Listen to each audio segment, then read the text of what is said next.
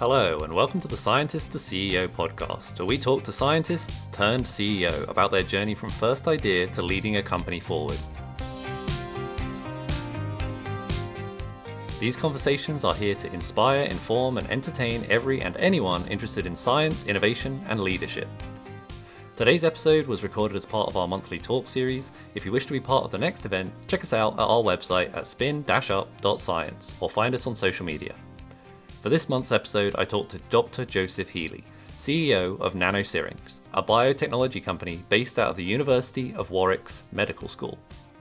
NanoSyrinx is taking inspiration from nature and using viruses to help inject therapeutics directly into the interior of cells.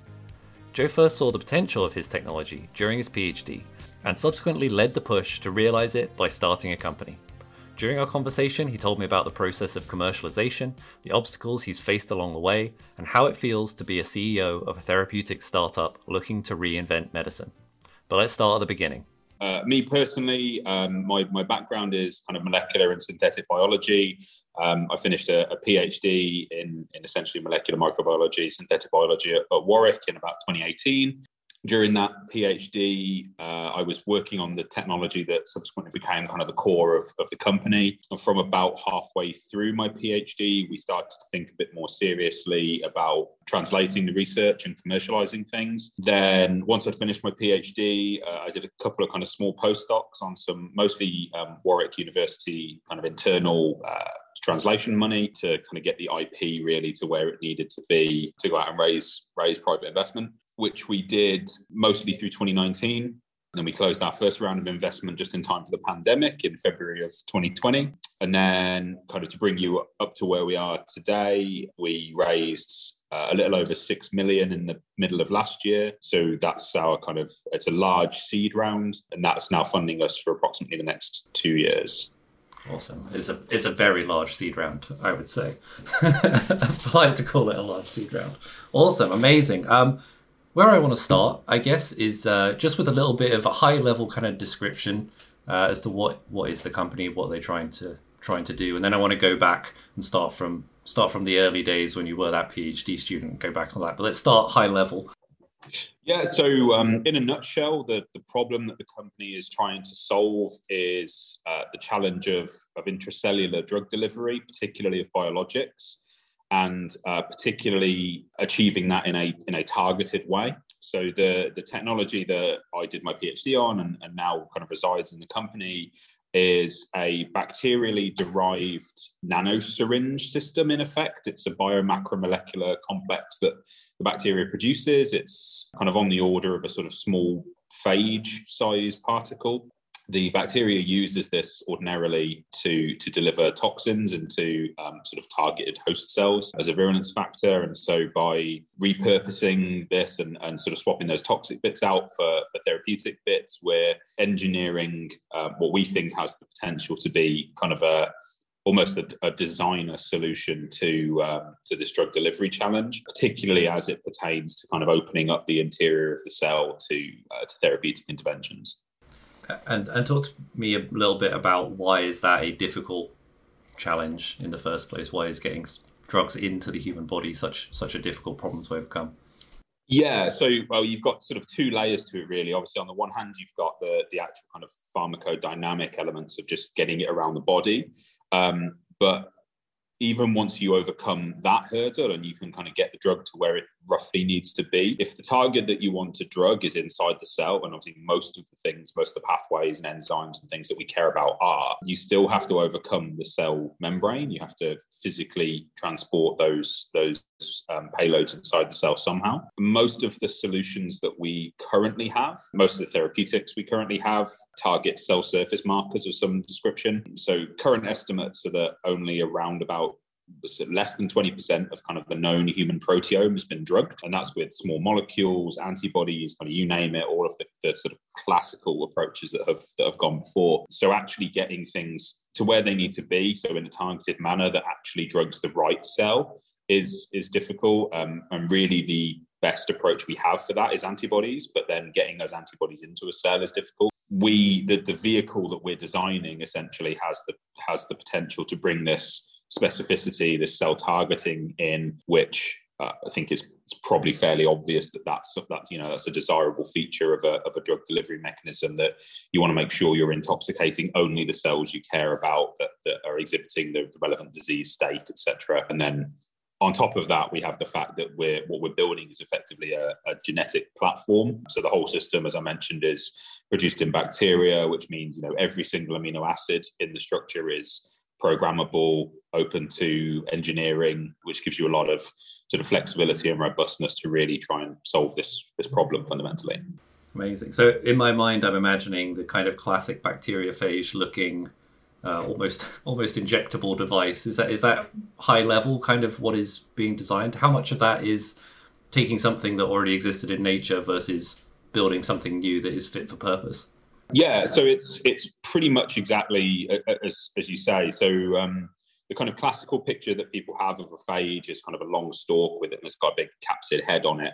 Um, our system doesn't have that capsid. It doesn't it doesn't package DNA. It's just kind of the, the tail contractile mechanism. And so most most of that structure is is is structural proteins. It comprises the bulk of the kind of the chassis. So really the the two bits that are most relevant to to us from a platform perspective is our ability to swap the payloads around and put proteins of interest into the system, which is um, what our initial IP on the system was geared around. And then there's the actual targeting aspect. And then beyond that, I mean, it works pretty much as, as a phage does. The whole system contracts, it injects the payloads across the membrane, which is, you know, why we why we talk about getting around this endosomal trafficking challenge. So while the whole system is amenable and open to to engineering and kind of manipulating the properties of, there are really only kind of like two critical bits that, that you kind of need to worry about from a from a making it useful perspective.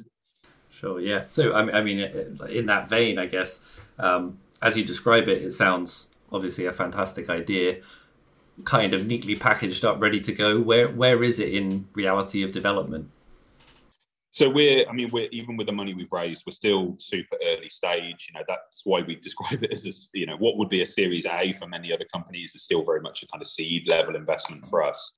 So that uh, I think I, I, mentioned before, that six million really is is running us for the next two years, and the idea is that at the at the end of that two years, we'll be out raising our Series A with effectively the bulk of the platform development work done. So we're we're not yet far enough down the line that we're trying to develop any therapeutics or anything just yet. We we know that we are simply too early and and you know still don't quite have all of the right expertise in place to make really smart decisions about you know what therapeutic number one might be.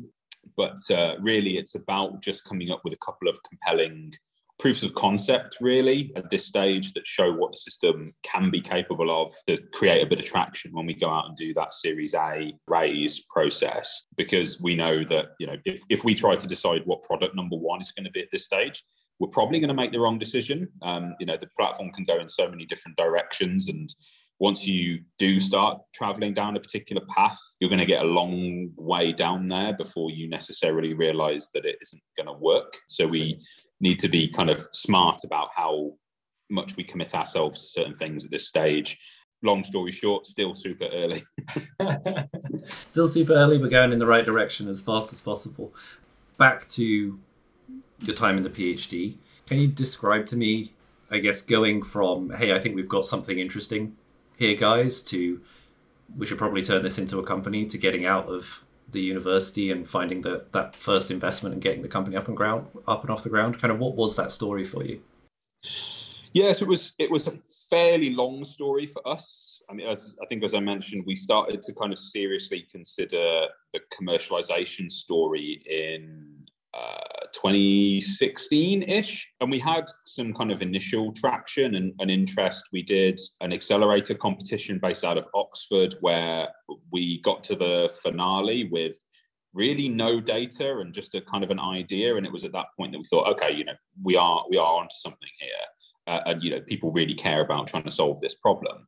And a lot of that was done uh, really just through speaking to um, what was then Warwick Ventures, so that the technology transfer office at Warwick, they you know they connected us up with these accelerator programs with people in the know um, that we could start getting perspectives on and, and, and, contacts. Then you know we we talk fairly often about um, how like in the early days we got into rooms that really we had no business being in just because of kind of the the story we were telling was so far ahead of the kind of the data that supported it. Uh, in particular, we we got flown out to New York to pitch at the scientific advisory board of a program called FutureX, which was a bunch of large pharma and, and American kind of healthcare funds that were clubbing together to, to, kind of incubate companies, and it generated a lot of interest there. But again, we were still kind of too early really to to, to do anything with. Um, so it wasn't until I kind of finished my PhD and was doing a couple of postdocs more aimed specifically at translating it the the kind of ip fell into place and then we were able to go out and, and kind of do that early fundraising really just off the back of the interest in the story we were telling i think. So how, how um was it very obvious i guess from the start that you would be a key kind of driving figure on the commercial side of things? Is that something that you'd you know thought about in the past maybe aspired to? Or was that really something that you jumped into because no one else was there to do it. Starting a company, running a business was not not something that I had ever particularly aspired to or had a, a, a, specific interest in as such. It wasn't something that I'd kind of gone out of my way to make happen until well until we found this idea, and then you know we a lot of people had theorized about it being useful, but nobody had really put action against those those words. Um, so it sort of caught me by surprise as much as, as anyone else, I suppose. But kind of from the early days, once we had the idea and it was, you know, it was it was very much sort of my baby, pushing it forward and doing the commercial side of things. I mean, like you know, from the from the get go, I was the one uh, doing the the applications to the accelerators, writing the pitch decks, business plans, um, so on and so forth. So once it was clear that we had something worth pursuing, it was kind of at that point that it was then clear that that it was me that was going to kind of fall into this role. And it's something that I'm, you know, I really enjoy doing. It's something I I like to think I'm pretty good at, and uh, you know, that's and, and I'm learning on the job. It's not something that I knew I would have any particular aptitude for, um, particularly. So uh, a bit of a mix, I suppose, is, is the is the short answer to, to the question. That kind of once the ball started rolling, it was obvious, but prior to that, probably not so much. In in getting this company to the point that it is, what do you think has been, I guess, the largest challenge that you've had to overcome? I think that the biggest challenge has just been it's just been the speed of of kind of tech development. So, I mean, one of the reasons that I think it took a, a while for us to go from kind of the early iterations of the idea to, to a funded company was it was pretty much just me and for a while one of the other postdocs in the lab sort of chipping away at the science. So we were sort of very much in that eh, you know the classic kind of valley of death where academic funders you know you were starting to move out of the fundamental science so your options were a bit more limited but it wasn't translational enough to be kind of like mrc ready. We didn't have any private investment yet so it wasn't eligible for, for innovate funding. And, and, that whole period was you know would have been significantly faster if we'd had private investment from the outset. One of the sort of more interesting problem well, problems that we didn't expect to have was um, at the back end of 2020 when we were kind of raising like really beginning in-depth conversations in anger um, we were actually out raising just shy of 4 million. Um, and the two investors that we were furthest along with, um, and Octopus Ventures, who were actually now who led the round ultimately, um, basically asked us what we would do if we raised more money. What would we do with another two or three million? Um, and so very quickly we we sort of weren't really expecting this question. We'd already been out trying to raise you know three million or so the previous year that led to that convertible loan, um, which wasn't in the original plan either. Um, so we had to not quite scramble, but we had to very quickly think of productive ways to deploy another kind of two million or so, um, which again, nice problem to have, and I think in hindsight was sort of the right the right thing to do. Um, you could make the argument, well, have, you know, have you given up more equity than you than you needed to, and so on and so forth. Um, but I I'm not particularly equity minded when I when I think about these things. Like I'm I'm I enjoy being involved. I enjoy seeing sort of the, the vision go ahead. I'm not worried about you know how many 0.1 percent I've got on the cap table or anything like that at this stage. Um, so it was a bit of a no-brainer really to, to take that extra investment and, and just do more science, you know, do more of the interesting stuff. Um, but uh, that slowed things down ever so slightly. That we had to kind of go back to the drawing board somewhat and, and think about how to reforecast all of that. Um, but it wasn't it wasn't a troubled raise by any means. You know, we we weren't struggling to find interest or tr- struggling to find people um, prepared to kind of um, join the syndicate, which was which is a great place to be. Going back, going back to getting the company again up and off the ground, because I mean, I, am interested by kind of the team that you brought in around you. Uh, how did you go about as- assembling them? Anyone from mentors to uh, you said part of the TTO was involved within the company. So, what did that process look like? That really gave you guidance and a bit of you know someone to bounce ideas against. Um, how, how, did you find those people? Yeah, uh, a bit of a bit of a mix. So people coming in from from various different places, really. Um, uh, as you say, so the Warwick TTO was kind of the the the nucleus of a lot of it and you know just having all of those faces on a, on a slide lends so much credibility to the company and makes it so much more investable um, and uh, you know this is before you even throw in like the investor directors that we've got and the the networks that, that they have. What would your um, advice be to someone going, you know, at the end of the PhD or in those early postdoc positions, finally getting to the point where they think, you know, this is something interesting, let's get something started. How do you go about reliably trying to recruit this network? Because it sounds, well, it's always serendipity, I appreciate, and all of those things. But what, what would your advice be? Um, I, I, think the only advice really is you just have to network. You have to speak to anyone and everyone who will give you the time of day. Um, and as you say, it is serendipity. So you are event if you speak to enough people, eventually something is going to stick. You're going to find the right the right. But not only people who are interested, but people you can work with. You know, obviously, it's not a case of just settling for the first person that comes along. You you, you you're building a company um, with these people. You need to really get on with them, and and fortunately, we do. You know, arguably my proudest achievement so far of of any of it is is the team we've built, both the sort of management and the, the, the technical staff. So yeah, I think just getting out, talking to everybody, and you know, as, as with all all networking, it's it's it's an additive thing. So you know, start if you're a uni spin out, start with your TTOs. They will probably be able to connect you with at least one or two people that that are useful. Um, applying to things like accelerated programs and stuff is is a good way to get going if you if you're truly starting from scratch, you've, you, you don't, you've got no network, you've got no um, kind of clear uh, idea or commercialization or you know business plan, etc. Um, applying to these accelerators that are there to to help you craft a lot of that will will get you a long way. Um, you'll meet a lot of, of useful people at them. Um, uh, yeah, I think that's that's really all there is there is to it. What I um I, I, guess what I like most about the, particularly when going to just describe it first time to an audience uh, about the technology, is almost how how tangible of a concept it, it feels. It, it's really quite like you know evocative of uh, something that it just feels futuristic, doesn't it? Do you think that's contributed to people's just you know excitement to to to join, to invest, to open the door for those kind of first conversations that you've got something that's I don't want to say very easy to communicate because I still think it's obviously very, very compl- complicated. But on the first pass is something quite digestible and almost, uh, you know, easy to virally spread uh, person to person around a network. I, I think, yeah, I, I honestly think what, what, we've we've spoken about this in, in the past amongst the team that probably one of our biggest assets, certainly in the early days when we didn't have as much data to go on, is just how compelling and, and captivating the, the technology is. You know, on more than one occasion, you know, we've we've left the room having you know had a you know really in depth sort of stimulated discussion and you know people just can't believe that this thing's even real um, much much less something that people are exploiting. Um, and that's before you get to to explaining the, the problem that you're trying to solve with it you know the the, the con- even though drug delivery per se is perhaps not something that people um, at least outside of kind of biotech and pharma, immediately understand as a as a challenge.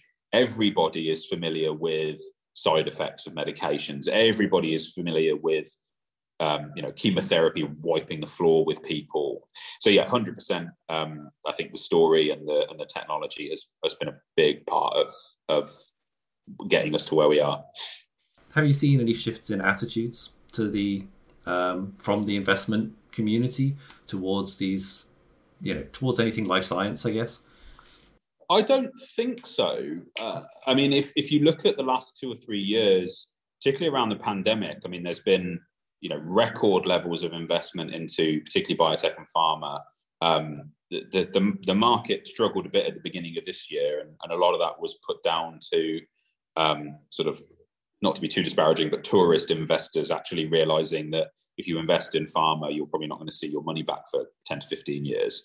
Um, and a lot of people didn't, a lot, a lot of people investing in the sector who aren't specialists like healthcare and life science investors don't necessarily intuitively know that, I think, going into it. Um, and a lot of, uh, I think a lot of what was the case with the, um, the Theranos story is, again, I don't know all of the details, but I think a lot of people view it as sort of um, tourist investors or non-specialist investors that that were kind of behind a, lot of what Theranos was doing. Um, I mean, I did see, I think it was a LinkedIn post or a tweet or something that was talking about if you if you look at the the board that Theranos had um, at the time that you know it was all kind of coming out, it was you know generals of the army and uh, secretaries of state, um, and I think this tweet said that you know that their board look more like the sort of people you need to invade a country than, than run a biotech company. Um, and I think that's because you know they were taking money from people who just had money, not not people who know what they're doing. So those those that know the sector know know what it takes to do due diligence in life sciences are not particularly off put. I don't think by it. It's just that you know some of the more general maybe silicon valley money or some of these kind of again sort of quote unquote tourist investors probably are. It's it's not that hard to take money from people who want to give you money. It's much harder to take money from people who add more value than just cash. Yeah absolutely. I think um, well a few things. I guess maybe that pain is felt more on that diagnostic side maybe than the, the therapeutic side. I, I have had have heard kind of you know some some words that you know people get compared to companies they don't want to be compared to before people really understand what's going on actually under the hood. Um, but I guess equally that speaks to the value of having scientists fundamentally involved in that diligencing and investment process, which really I don't think many scientists view them view as a feasible career path for themselves. But increasingly, it's important. Yeah, no, hundred percent. I mean, you know, the, the, other thing is from a from a just an operational like day to day perspective, we, we have board meetings every eight weeks, so it's important to have smart people on your board who understand the, the the ins and outs and the potential pitfalls of the sector that you're working in. Um, you know, one thing I get asked about sometimes is is kind of like the the risk um, of of doing something like this, and and I don't really see it like that. Um, yes, entrepreneurship is risky and, and starting companies is risky, but for me personally, you know, from a career development perspective, there was never going to be a downside as such. Um, even if the company crashes and burns tomorrow, and you know, I, I'm not. I'm not naive. I know the attrition rate of startups is, you know, 80, 90%, and that the odd that the deck is not stacked in our favor. Um, and that's really, you know, what separates the, the good companies is, is how well you, you, you stack that deck in your favor. But even as I say, even if it all crashes and burns tomorrow, you know, my CV is better for it. I I know I know more people. I have a better idea of where I would want to go next with my career, and so on and so forth. So, I really don't see that there's um, you know a significant downside to it. It's it's not like it's not like Dragon's Den where people talk about how they've put you know their mortgage into the company and things like that. that's just not how things work in this sector. Um, so you're never going to be kind of financially worse off for doing it, particularly. Um, uh, and so the risk is the risk is that one day you might have to find a new job, but that's the risk with academia as well. So I, I really don't see it as anything other than positive for me personally. Absolutely. Do you, do you think the skills of a researcher or a scientist map nicely to that of entrepreneurship?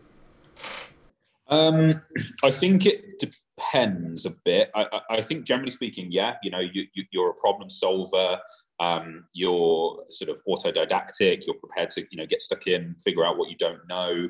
Um, and all of those things are, are useful skills. I, I learn on the job every single day when a new bit of paperwork comes across my desk that I don't, I've not seen before. HMR HMRC tells us we've not, you know, submitted something that we should have done. Um, but the networks exist. You know, we have accountants, we have lawyers, all of that sort of stuff is is eminently solvable. Um, so you don't need to know everything. No one is expecting you to, um, but you just you know have to be have to be willing to learn. Um, lots of it you aren't going to know. As I say, like I never had any experience, you know, um, designing you know a balance sheet or reporting a profit and loss. That kind of stuff just doesn't feature much. You might have a bit of background into that if you've if you've had to kind of do budget management on your grants and whatnot, um, which is all again all useful. Um, so I think there is there is a good a good carryover. Again, if you're if you're one of those people that's that's okay with um, presentations and conferences and presenting and so on and so forth as well, um, particularly if you want to do the CEO job, that's going to feature heavily um, because you are the, the job of the CEO really in my mind boils down to two things and that is fundraise which is basically a constant activity and and build a team. Realistic you're not directly responsible for much anymore when you get to this point but it's you know it's about achieving results through other people now um, through your, through the scientific teams and what have you. Um, so if you're if you're able to stand up in front of of a you know a room full of people and talk about the science that you love and, and the company that you want to build, um, which I don't think many researchers will will struggle with, um, because that that passion for the science carries a lot of weight as well. People just recognise that you know an entrepreneur is is genuinely um, you know, really heavily invested in what they're doing. Nanosyrinx, in their own words, are looking to deliver the future of intercellular medicine. By directly targeting the inside of cells, their approach to therapeutic drug delivery promises to improve utility, cost, and safety for a wide variety of patients. You've been listening to our conversation with Dr. Joseph Healy, CEO of Nanosyrinx. If you want to stay involved, feel free to subscribe to our newsletter or join us on social media. All further information can be found at our website at spin-up.science. My name is Dr. Ben Miles, and this has been the Scientist to CEO podcast. Thanks for listening. Until next time, goodbye.